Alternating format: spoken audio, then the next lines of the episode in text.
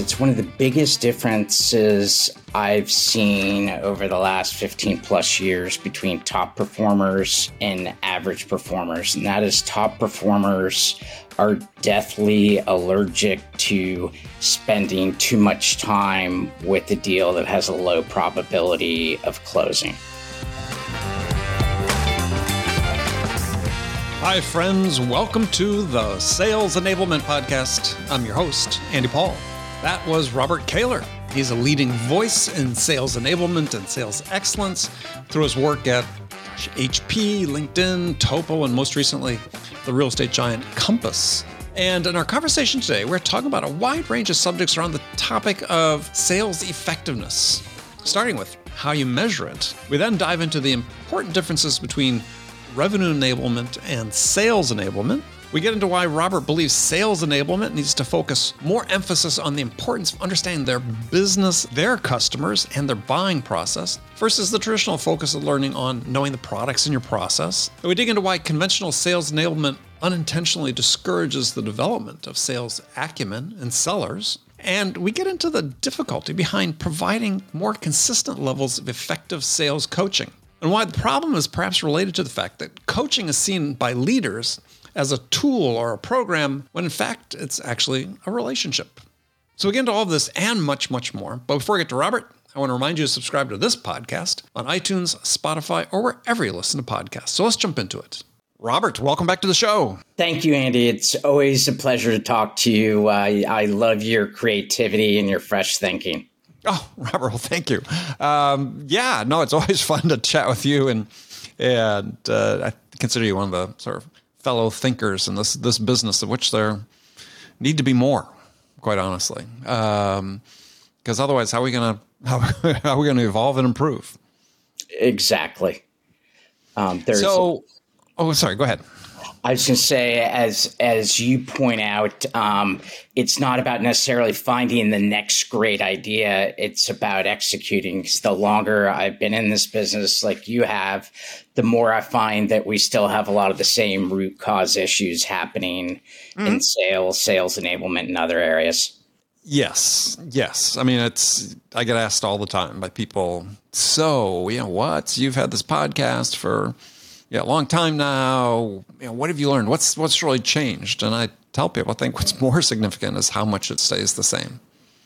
I mean, yes, the externalities changed. We've you know, a lot more uh, data available to us, a lot more technologies available to help, uh, yeah, us take certain actions, but still people selling to people.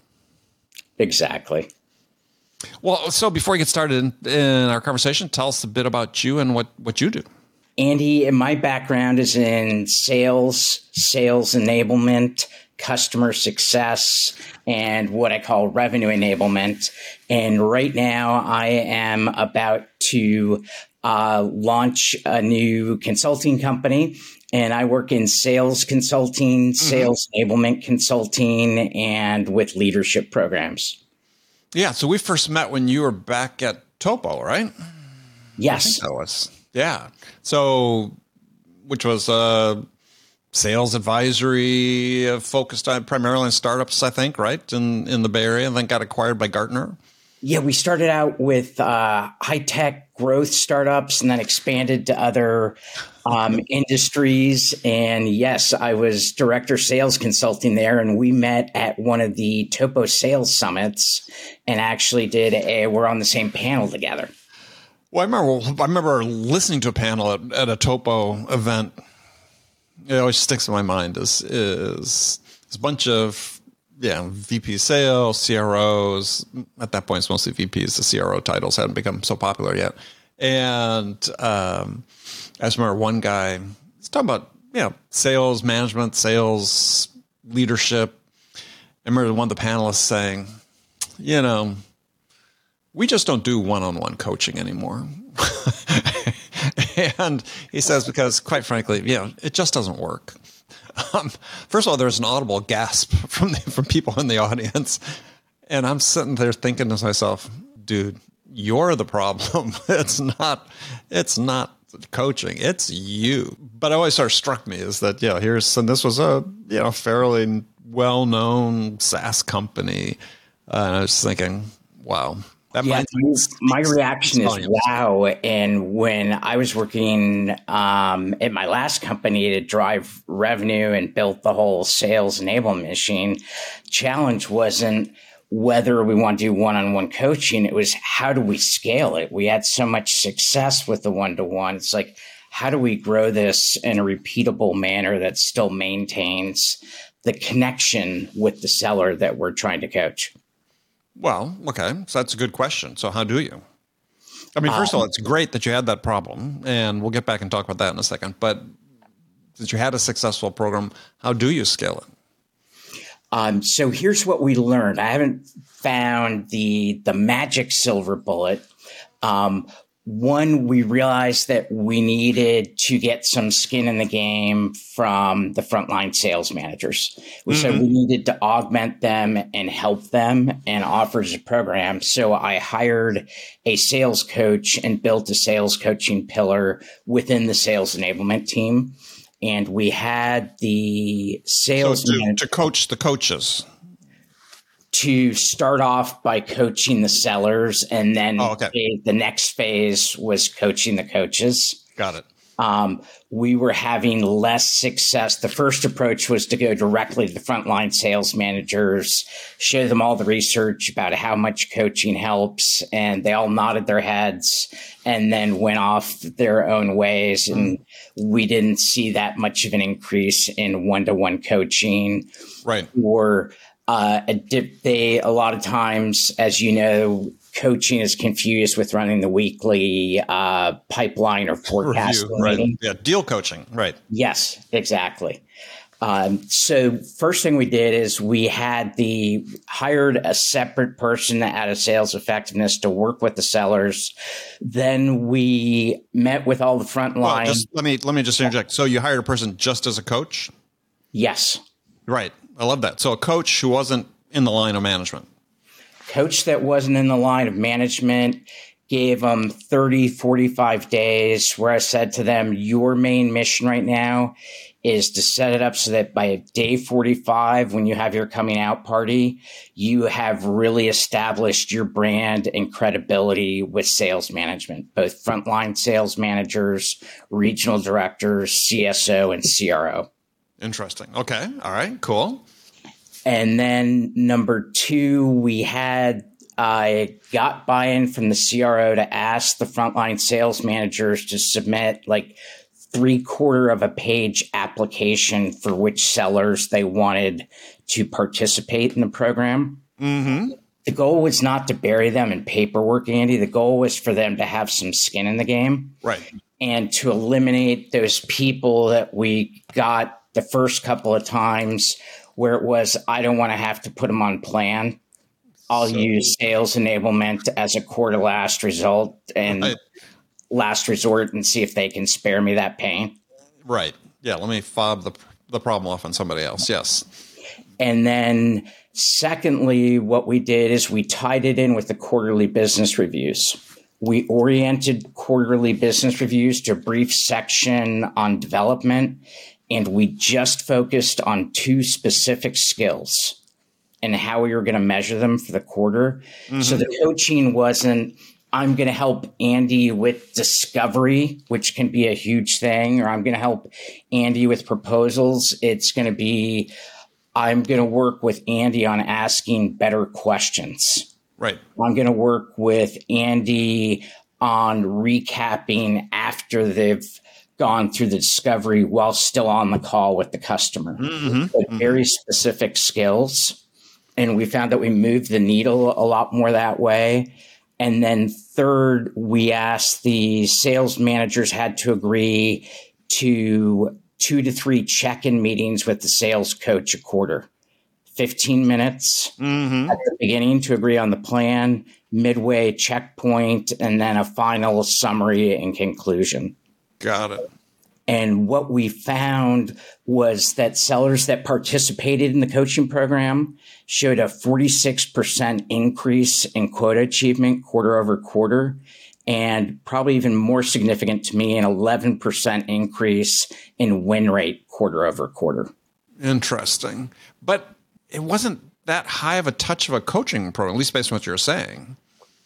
Right. Uh, the touches were with the sales coach prepping for the next meeting, listening in on a call, and right. then having, you know, setting up the 30 minute coaching call right. or debrief off of the shadow.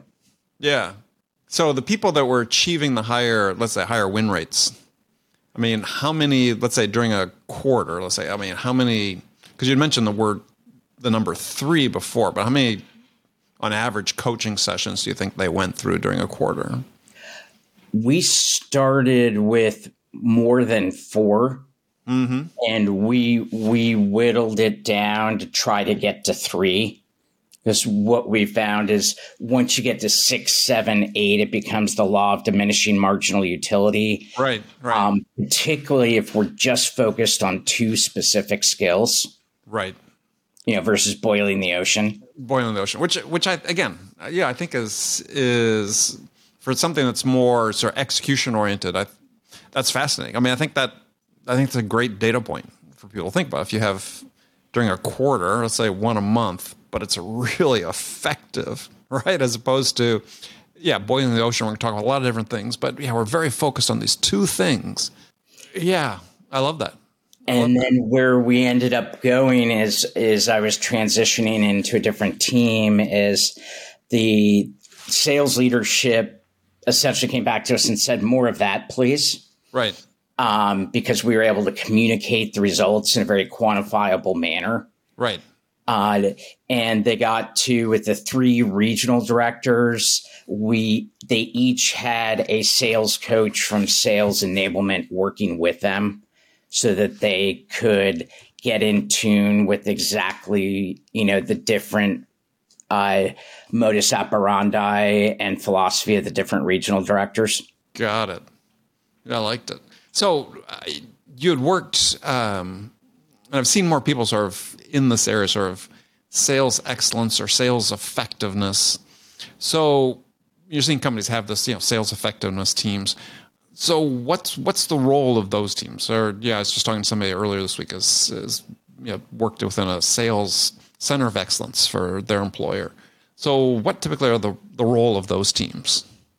So I'll, I'll give you the perspective of how I set it up, mm-hmm. um, and and my point of view on what's the best way to think about it or one way to think about it. Right. And when I came in, the, the CRO hired me and said, All right, I, I want you to build an operation that's going to support our growth. We're going to triple or quadruple. And we did. We went from over 800 million to 3.2 billion in three and a half years. Right. He wow. said, I want you to build it and you decide what to name it and what you want to call yourself. Mm-hmm. And so I chose sales effectiveness. And some people might say, all right, well, that's the same thing as sales enablement.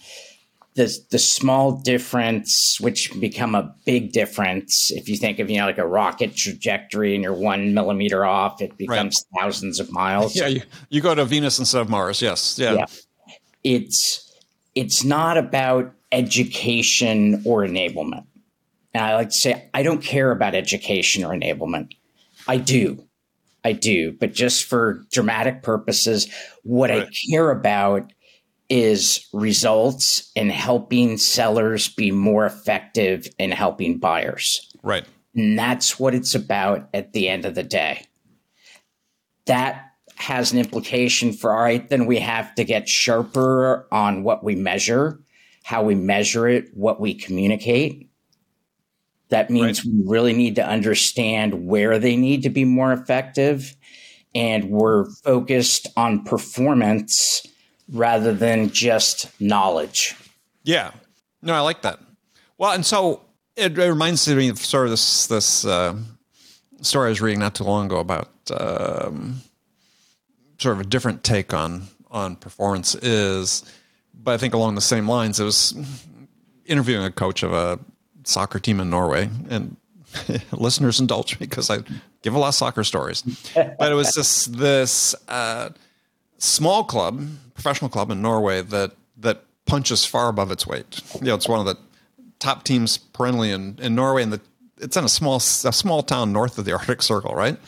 And uh, but then they always compete in the the main competition in Europe, the you know the big European wide competition like the Champions League or the Europa League.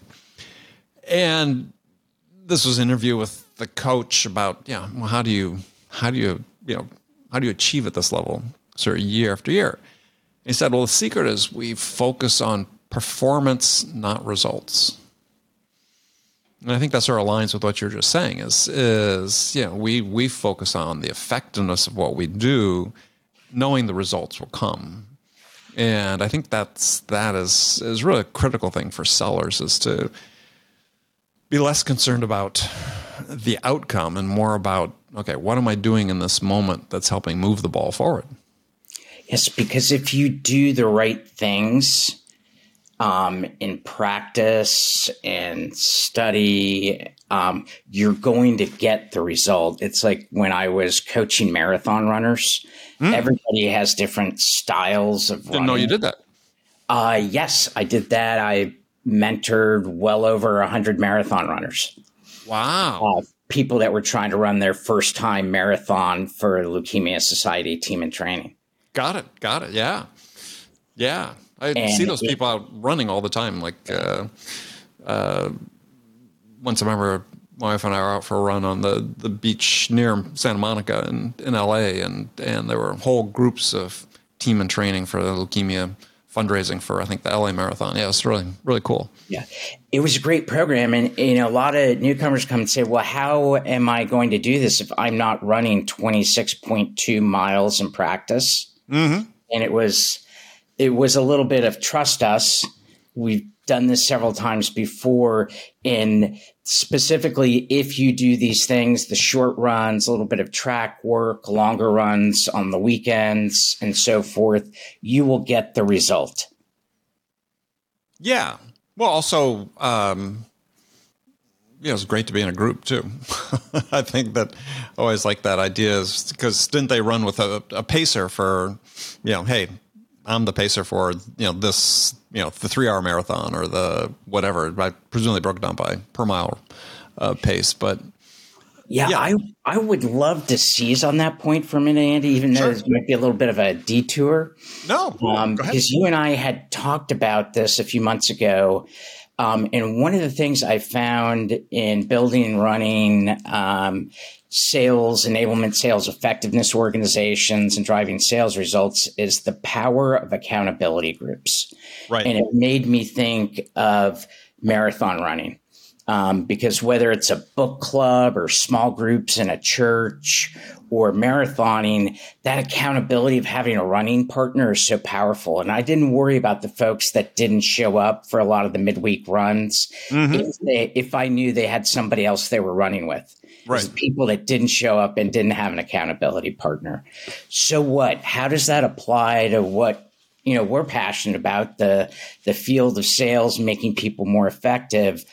I found in two of the big topics that people brought up to me lately, um, frontline sales, le- sales management, and mm-hmm. leadership programs that when we leveraged peer accountability groups at my last company, it was incredibly effective.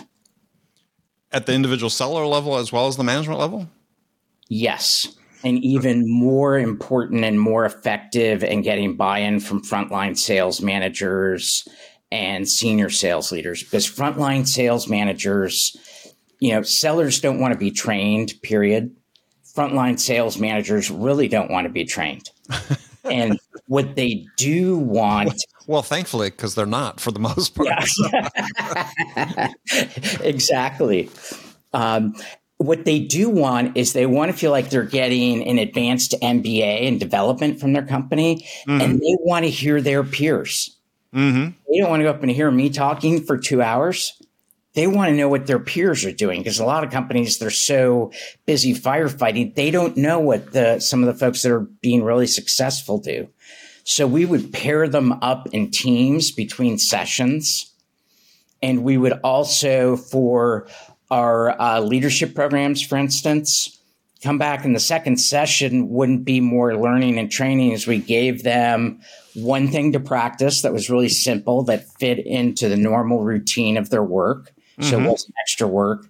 And we'd essentially facilitate a peer to peer sharing and learning session. And they found heavy value in that. And specifically, what I found with our last round leadership program is we had active participation of the entire sales leadership, senior sales leaders and frontline sales managers of 86% is hmm. where we finished. Whereas the first time we ran it without that, mm-hmm. participation rate fell down to 54% by the end of the program. Very interesting. Very interesting. Yeah. I, so I'm sort of thinking, sort of, you know, take it outside the scope of a single company is,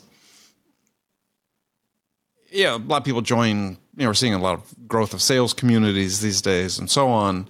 Um, and in some cases, yeah, there are sort of, sort of these, you know, peer partnerships that are formed. I think to me that that would be hugely attractive, even if it wasn't somebody within my my company or even my specific industry. Maybe even more more impactful if they weren't. Yeah, and even if it's a 15 minute conversation and you and I share something, you know, one 15 minute conversation in three weeks, there's still value. It's, you know, progress, not perfection. Yes. Yeah, no, I, I agree 100% on that.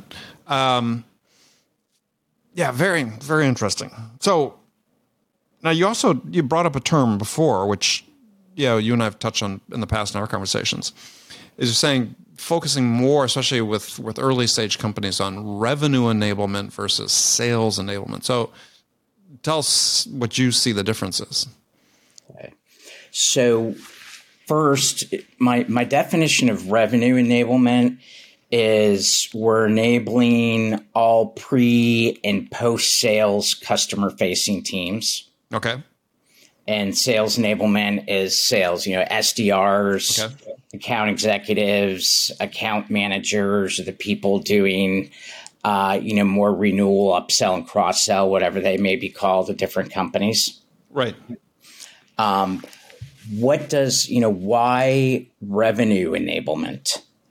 One, that aligns better to the buyer needs and yep. what the buyer needs. Yep. Because um, if you look at what buyers say, one, they don't want to have to keep repeating information to different groups. um, and well, I tell you my rule, of, my rule of thumb about that. Yeah.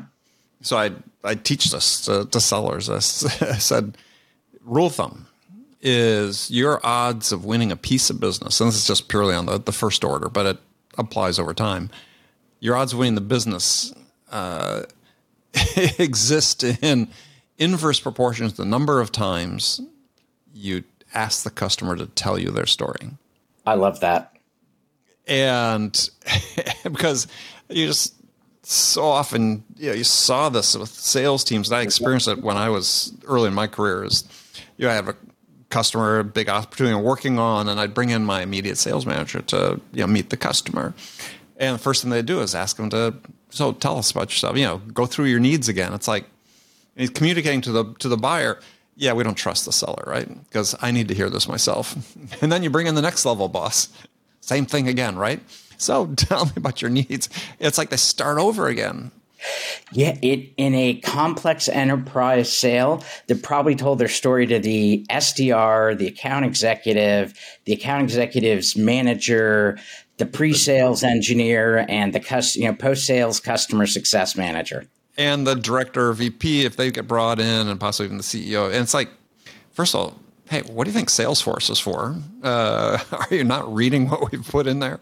Um, but yeah, yeah, I didn't want to get sidetracked on that. But so buyers want um, the different groups that they work with in a company to have some, at least, of the same general understanding of the industry, of the business in their specific company, account, and business. Mm-hmm. Um, what revenue enablement also does, in my mind, Andy, is it, um, and this is really important for you know startup companies, if if you can think of revenue enablement first instead of sales enablement, you're immediately eliminating some of the redundancy and skills and tools training. You're eliminating um, creating different technology and terminology silos. Mm-hmm, mm-hmm. And, and I'll give you a more specific example, you know, sure. related to some of the things I work on.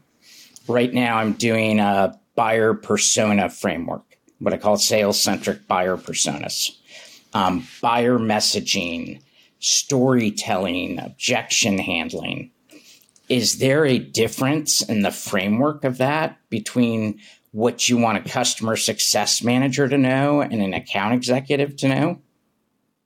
In my mind, no. No. Yeah. The, the, only difference is maybe some of the nuance of the content that we put into the framework right. and how deeply you apply it. So when I was at my last company, I was had you know built up the whole sales effectiveness team. Then they asked me to move over and start up the whole customer success effectiveness team, mm-hmm, mm-hmm. which had over nine, you know, impacted 900 internal employees. And we were recreating the wheel. They brought me over and said, "We want you to rinse and repeat." And I, they had different terminology, different technology systems, different views on buyer needs over on the customer success or operational side. Right. Now, it's harder with a company that's more mature that has already built those different organizations. I'm not saying it's going to be simple to merge them all into one revenue enablement team, but maybe a small win is if I do a leadership program, I don't just apply it to sales leaders, I also apply it to the customer success leaders, the pre sales engineer leaders, so on and so forth. Right. The last point I'll make, if to get uh, a little esoteric for about 60 seconds, is something I'm fascinated by called Conway's Law.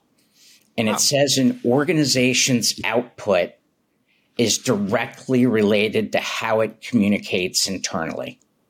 Mm-hmm. Mm-hmm. And so what typically happens is you have Customer success has their own language, their own terminology, as does pre sales, as does the SDR team, as does the AE team, when the customer just wants one experience.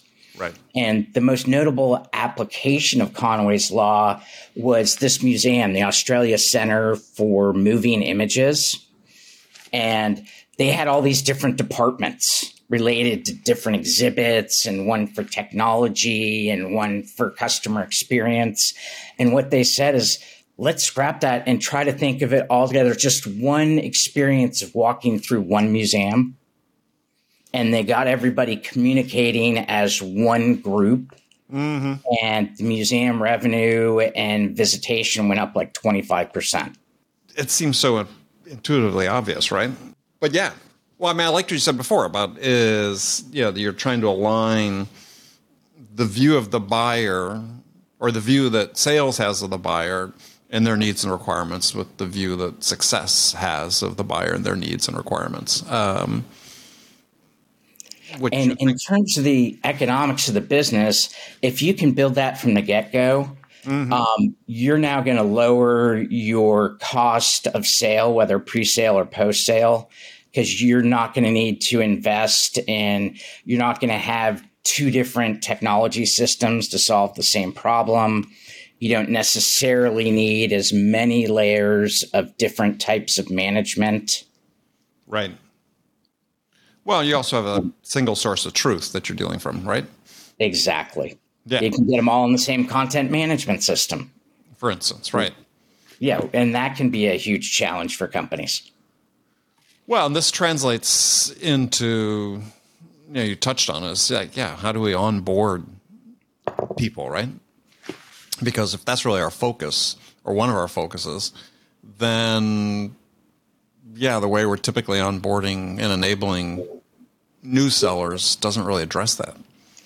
No, and onboarding to me begins with the buyer, meaning the first module or first topic that I want to get across in onboarding is understanding the buyer.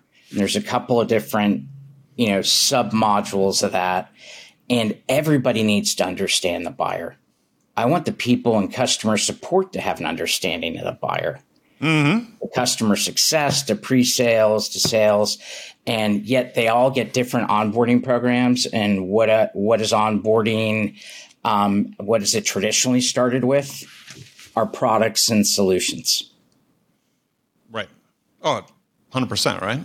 Yeah, and then the, the founder, senior leader, goes out in the field and is perplexed as to why we're selling product feature functions. Well, and the fact is, that's not why people are making their decisions. So, I mean, the, in, in my mind, the data that I see is is, and I talk about is is, yeah, buyers aren't driven by product feature functions primarily in making their decisions about what to buy. I mean, it's so there's data we've been sharing recently that was gathered by a company called Trinity Pers- Trinity Perspectives out of Australia, done win loss analyses, uh, and you know, face to face interviews with yeah, well over a thousand enterprise buyers, B two B buyers, and decision makers, and you know they've sort of summarized it into hey, here are the nine, as a result of all these interviews and all this data gathering, you know, the nine primary reasons why you win, nine primary reasons why you lose. Not one of the nine why you win or nine reasons why you lose have to do with the product. this is coming from the buyers and the decision makers. It's the old adage of people use logic to justify emotional decisions and yeah. to, to, put it in an even better context, um, I love the emphasis on your latest book, Andy, and you talk about human connection. Mm-hmm. And and I think that is a big part of it. I mean, you mentioned connection, curiosity, understanding, and generosity, but big, bold highlight around the word connection, human yeah. connection.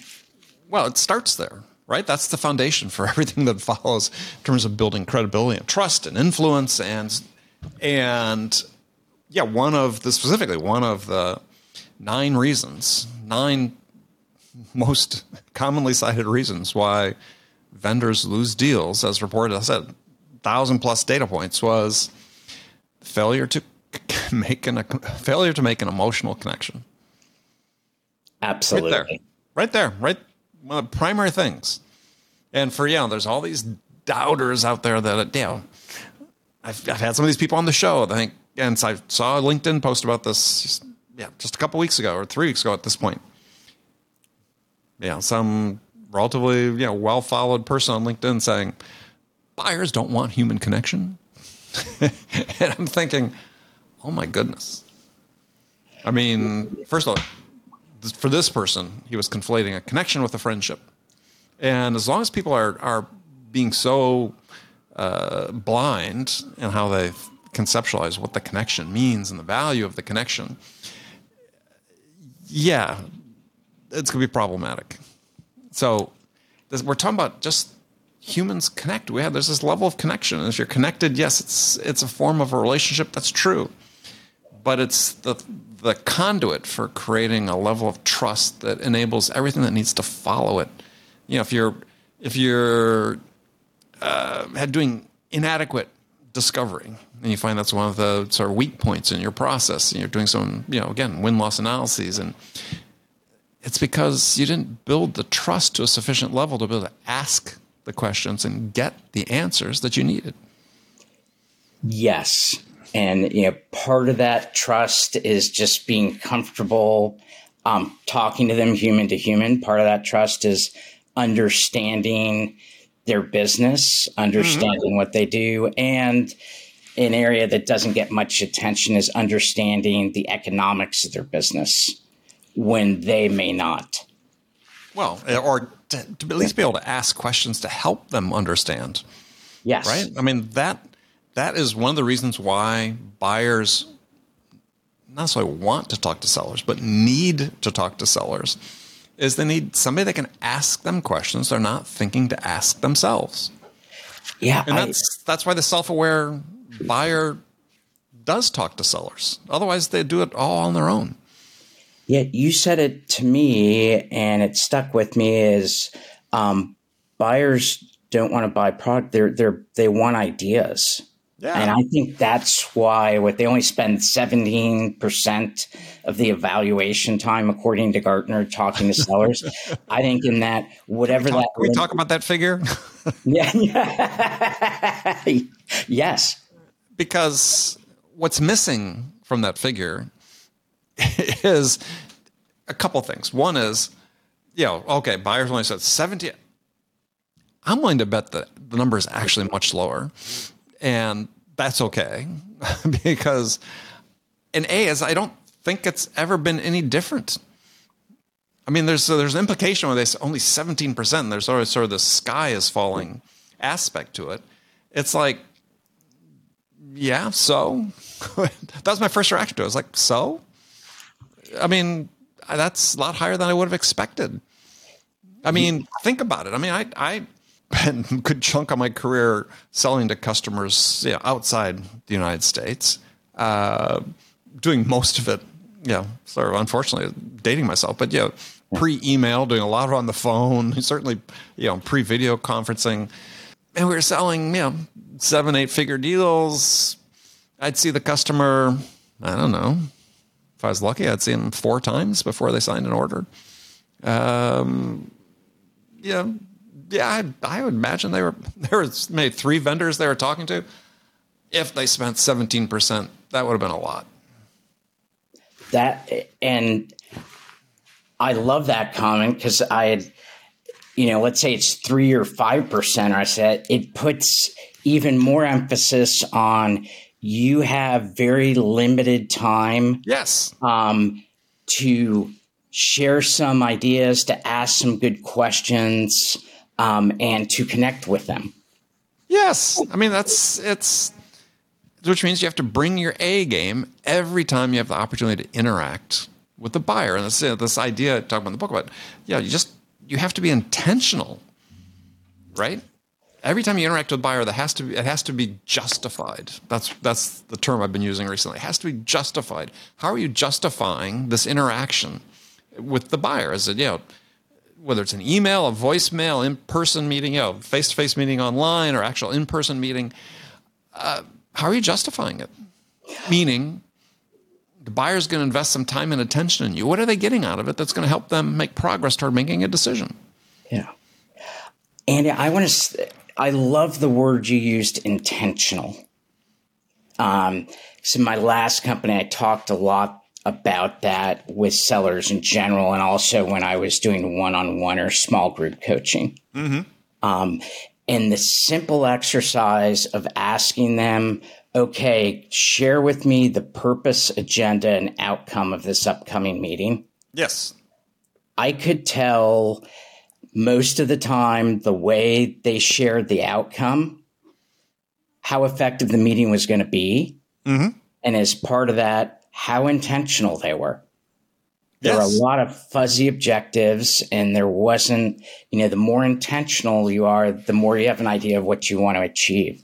And I also want to mention one other thing in case there's people like me listening out there. Because when I started my sales career, I was so focused on being intentional and getting to the point um, that I didn't make any time for idle chit chat. You know, I right. I'm a businessman. I'm a serious guy.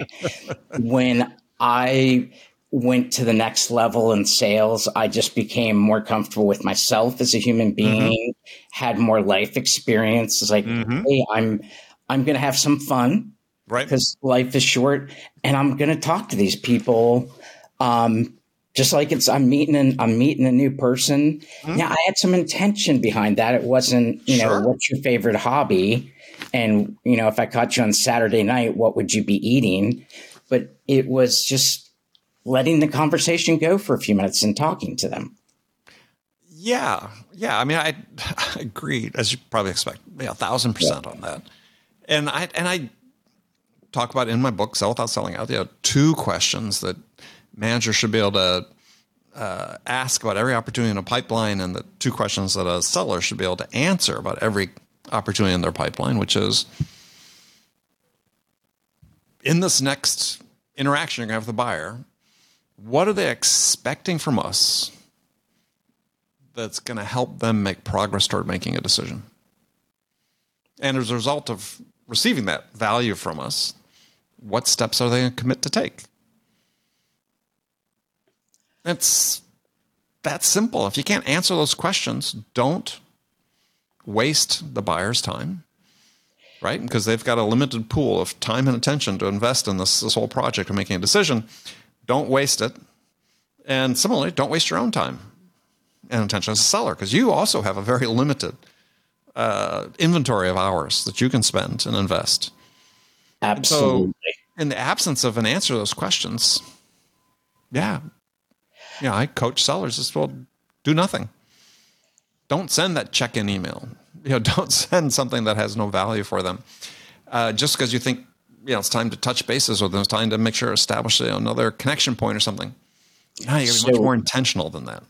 Andy, I can't call you just to check in. uh, yeah, not when I'm buying something, but uh, otherwise, yeah, you can you can call me anytime. But I, I appreciate your emphasis on the idea of decision making because it, it you know, I think it's in spirit with what you've always said. We're not here, you know, you say in your book, it's about influence, not persuasion. We're not trying mm-hmm. to manipulate the customer. Right. And I've adopted and prefer to think about it the way you phrase it of we're here to help them make a decision, a yeah. good, you know, a good decision, which they're hiring us to do that. Yes.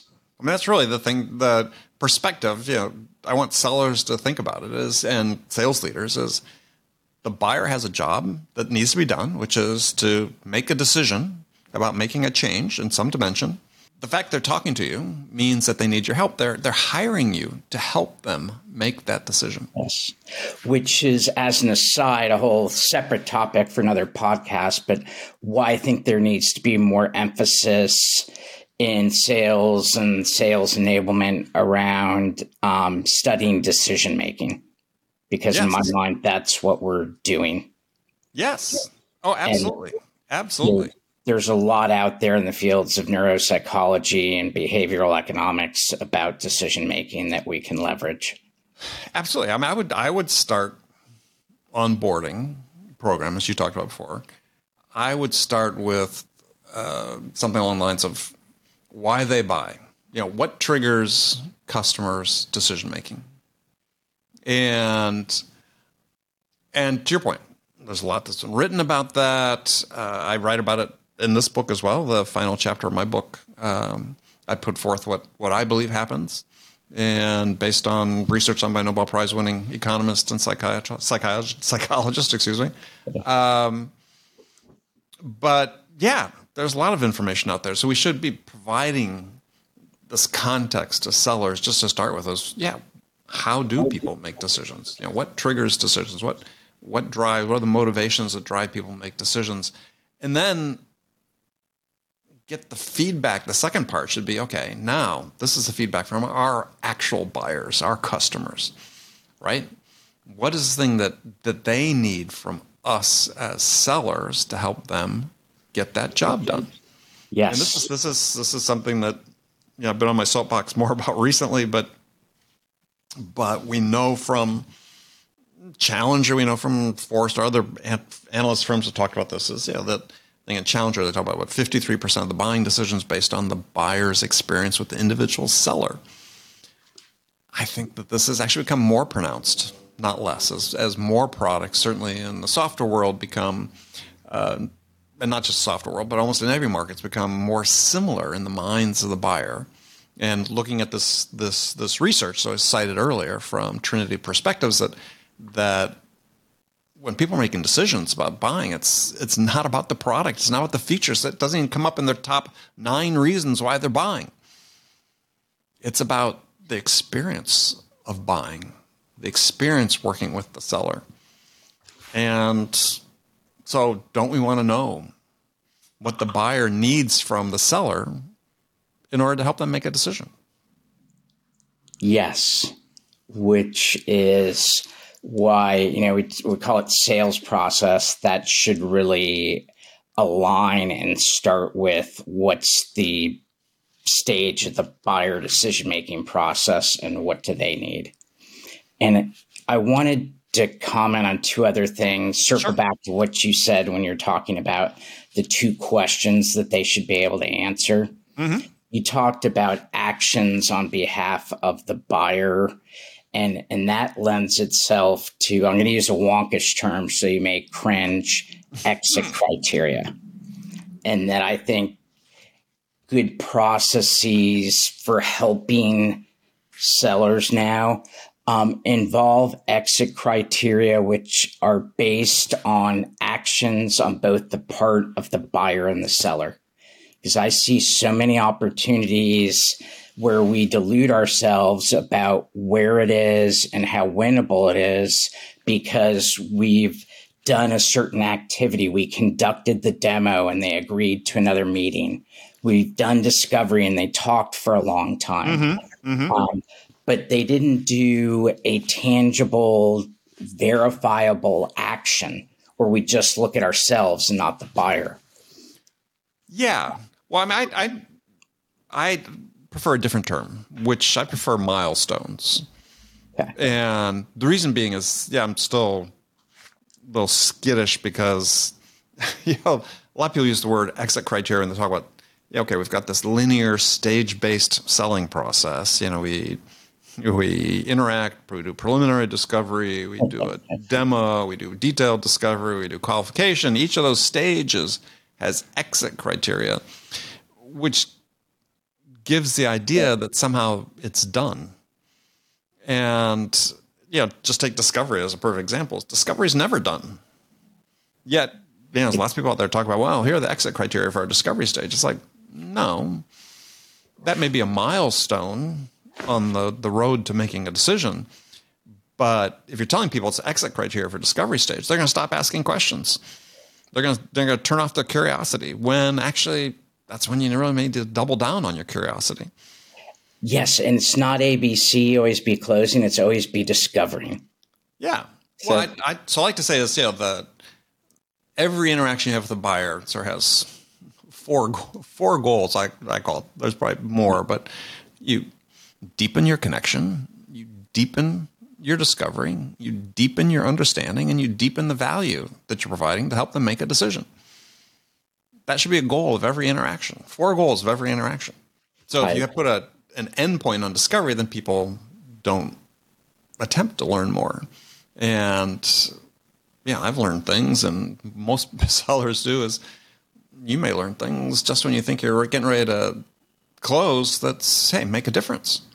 And when I watch top performers, because I was thinking as you were uh, just commenting, Andy, when I watch top performers, they're always asking questions throughout the process, nor is reconfirming their understanding with the assumption that they may have missed something or not understood something. Yeah. Or as, as I wrote about in the book, is is yeah, when you've, when you think you've confirmed exactly what you know the buyer has told you and you're confirming your understanding, you know, the question you want to ask at that point is great. Okay, thanks. Yeah, for confirming that. So what are we missing? What are we missing? ask that a few times, right? Just when you think, and the buyer thinks, maybe we've got this, you know, tied up in a you know pretty package with a bow. Uh, yeah, but what are we missing?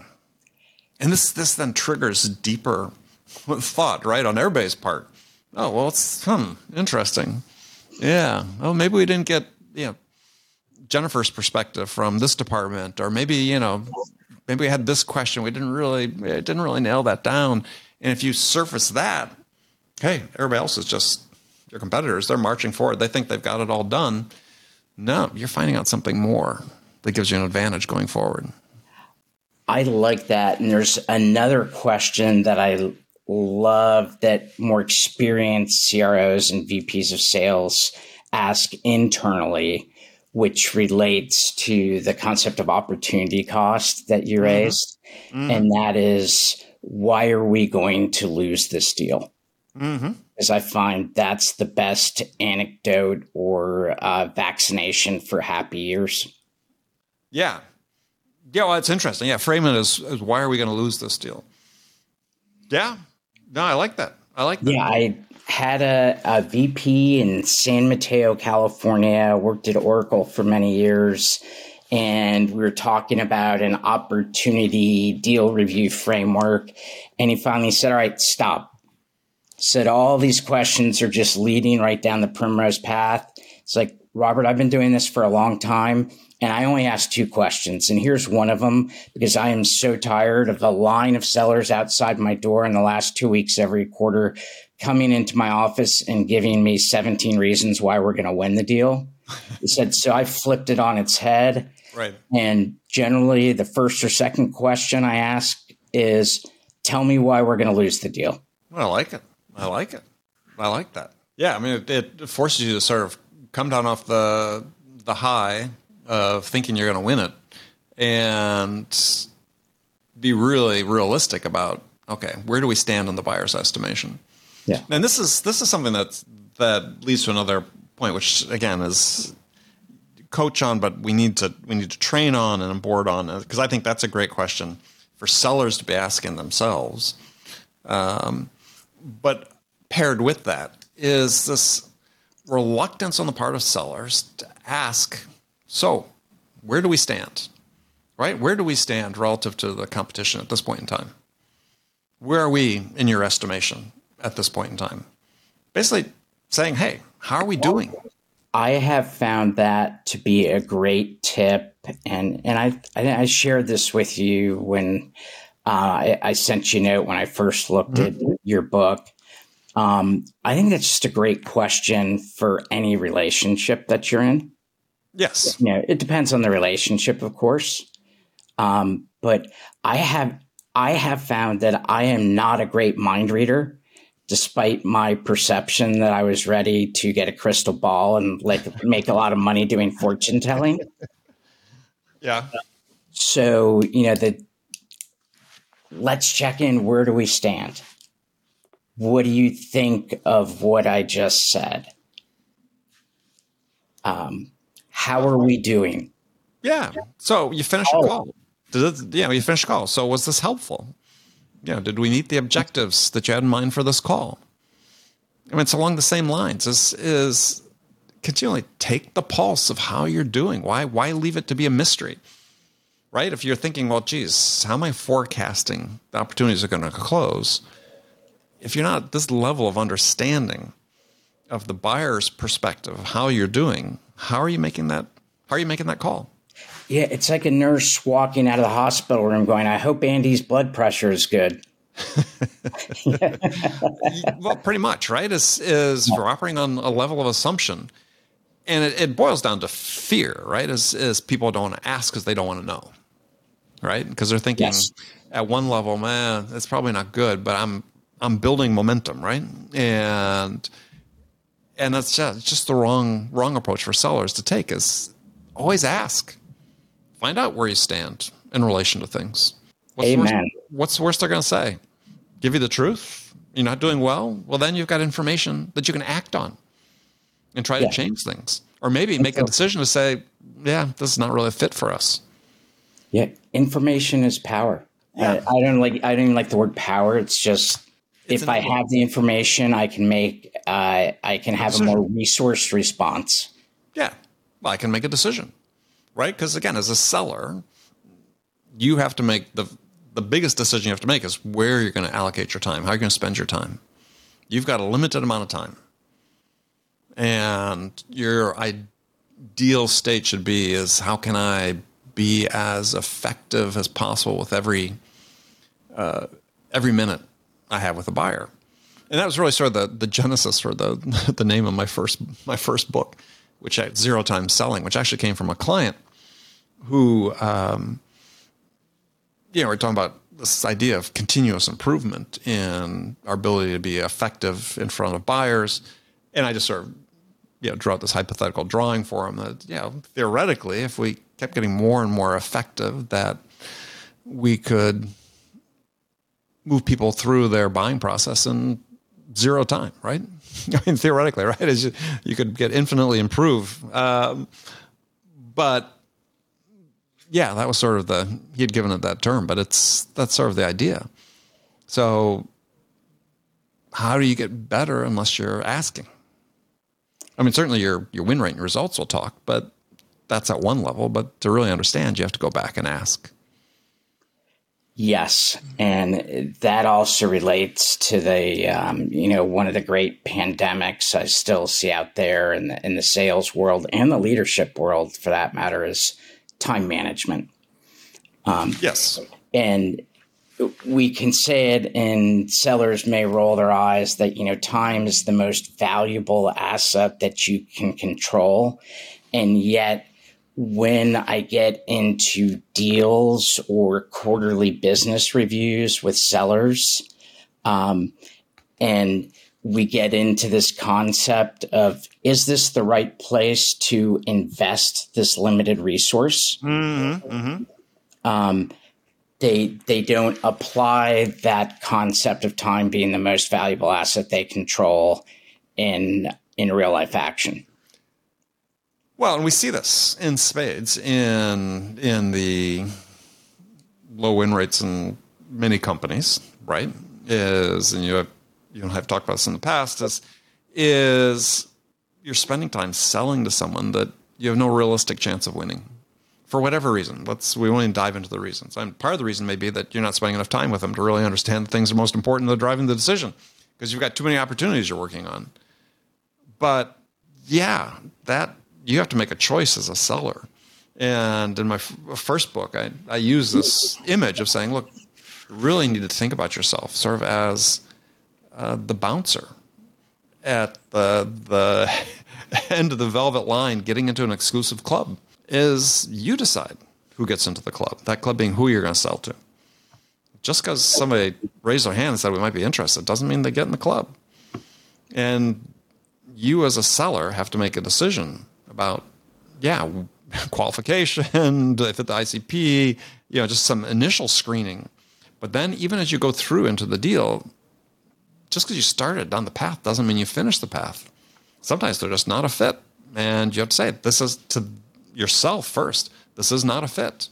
And no matter how much I might wish it is, it's just not going to be. The odds of winning are extremely low. There are companies are better suited for it. Just say thank you and say goodbye. Yes, it's one of the biggest differences I've seen over the last 15 plus years between top performers and average performers. And that is top performers are deathly allergic to spending too much time with a deal that has a low probability of closing. Yes. Well, and, and that's an important distinction to make. Low probability of closing versus low probability of winning because yeah, I mean the yeah. the worst of all possible outcomes to me on record with this is a no decision, right? Yes, I mean, and that's that, often the biggest competitor we lose to. Right, but I mean, I'd rather lose, which means at least I did my job. We got the customer point where they made a decision, right? We competed. We're not going to win every deal, but we competed. We competed well. Uh, we could do a you know, debrief after and make a decision about whether we should have competed on it. But if we competed well, we thought we were in a fair hearing, we thought we were in the running. Sure, we lost. But boy, to go through the whole process and have the customer say, "Yeah, we're just going to stay where we are." I mean, it wasn't just a failure on your part, a failure on all the other sellers' parts that you're competing against as well. Everybody we, did a pretty bad job. Yeah, we we did something really interesting at uh, my last company, and that was we really focused sellers on something called the power position. Maybe mm-hmm. the wrong branding, but if you'll excuse that for a minute, it was this notion that we are equals in a relationship. Yes. And the way you introduce um, and finish the call is all based on the idea of, hey, we're going to make, you know, this is about both of us making making a mutually beneficial decision. Right. Right. Um, and that sounds simple, but we'd actually we required people to do it on a two minute um, meeting introduction video practice. Mm-hmm. And one of the four elements we were checking for was the power position. People need to practice it because they it's related to the mindset of I need you to buy from me, Andy, please. Right. I've got to hit my quota or whatever the thoughts are, or I've only been at this six weeks and you've been in the industry for 10 years. Um, you're so much more knowledgeable than I am. How am I going to sell to you? No, it's two people deciding, hey, we're on equal footing. You got to have that mentality and you need to introduce it to the customer that way. I, I agree. I mean, for me, this goes back further in life. I mean, I was very fortunate. You know, my my uh, parents used to say when we were kids, parents loved to dress us up and you know have us come to their you know, parties they would throw and so yeah. on. And you always think, oh, they're they're showing us off, right? And that used to be annoying. But then, as as I got older, I began to understand a, a bit older as was like, oh, actually, what they were doing, whether it's intentional or not, this is sort of the net result of it, is that that what our parents are really proud of is that we as kids could hold conversations with adults, meaning with people where there's this incredible status mismatch between the two. Yeah. Yes. And and it became something that you know carried over into later life is this ability to hold a conversation with people where ostensibly there's a status mismatch, but to talk as equals. And and it's a very important you know mindset to have. I'm glad you brought it up because.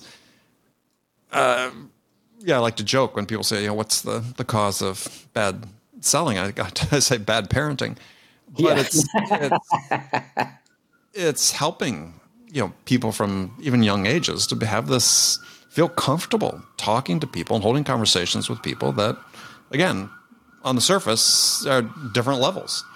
And for me, this was hugely valuable as I got into my career. It's not that I didn't want to sell. It's not that I you know, wasn't anxious to get business, but I could go in as you know young salesperson, looked really young.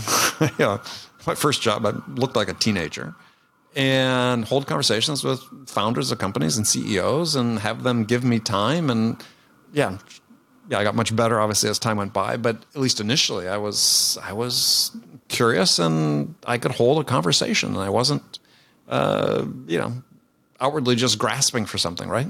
I was interested in the person. I knew how to have a conversation I have shown interest in the other person to to open the, the door to a conversation. So, yeah, I think it's a really valuable perspective to have. Yes, I hope you're going to give the 800 number for your parenting manual at the end of this call. Yeah, yeah. Let's let's ask my kids about that. But yeah, um, it reminds me of the um, course I took at you know at Stanford in improv, and mm-hmm. there's a famous improv exercise where it's all about status mis- mismatch, right? And how that impacts things. And I think that's a lot. It happens a lot in sales. But they assign people a number from one to four. One is the biggest authority figure, and they go out bossing everybody around. The four has to do whatever somebody asks them to, and you give all the players numbers, but they can't share what their number is, and right. the audience um, the rest of us in the class would have to guess who was a one, a two, a three, and a, four, four. And then you do an exercise where you try to balance out the status better. Yeah. Yeah. I mean, I, and I remember too, excuse me, I remember um, uh, a friend in the sales business, a fellow author I'd met, um, Robert Terson. I don't know if you're Robert, um, but I'm not sure how active is anymore, but is a little bit older. But he said that was always the secret to his success, and he had been very successful an entrepreneur and the businesses he had run, is he said, everybody was my equal. Right? They weren't above me, they weren't below me. Everybody was my equal. And it's such a great perspective, I think, for young sellers as well, is to understand is you're not asking people for a favor when you're selling to them, is you're there to provide a service. And they may choose not to avail themselves of that service, but you're there on an equal footing and um, yeah. All right, Robert, great stuff. Unfortunately, got to cut things a little short, even though we've gone quite a long time. But um, it was great. So thank you very much. And uh, if people want to connect with you and learn about your new business, what's the best way to do that? Uh, best way to do that is A, you can go to my LinkedIn profile, Robert Koehler, K O E H L E R, or you can email me about to put up the site and my business email. But for right now, it's Robert Koehler, K O E H L E R, one word, 066. So it's no dots. Robert Koehler, 066 at gmail.com. Perfect. All right, Robert. Thank you. Look forward to doing it again. All right. Thank you so much, Andy. Always a pleasure speaking with you. Okay, friends, that's it for this episode. First of all, I want to thank you for taking the time to listen. I'm so grateful for your support of the show. And I want to thank our guest, Robert Koehler, for sharing his insights with us today. If you enjoyed this episode, please subscribe to this podcast, Sales Enablement with Andy Paul, on iTunes, Spotify, or wherever you listen to podcasts. So thank you for your help with that. And as always, thank you so much for investing your time with me today. Until next time, I'm your host, Andy Paul. Good selling, everyone.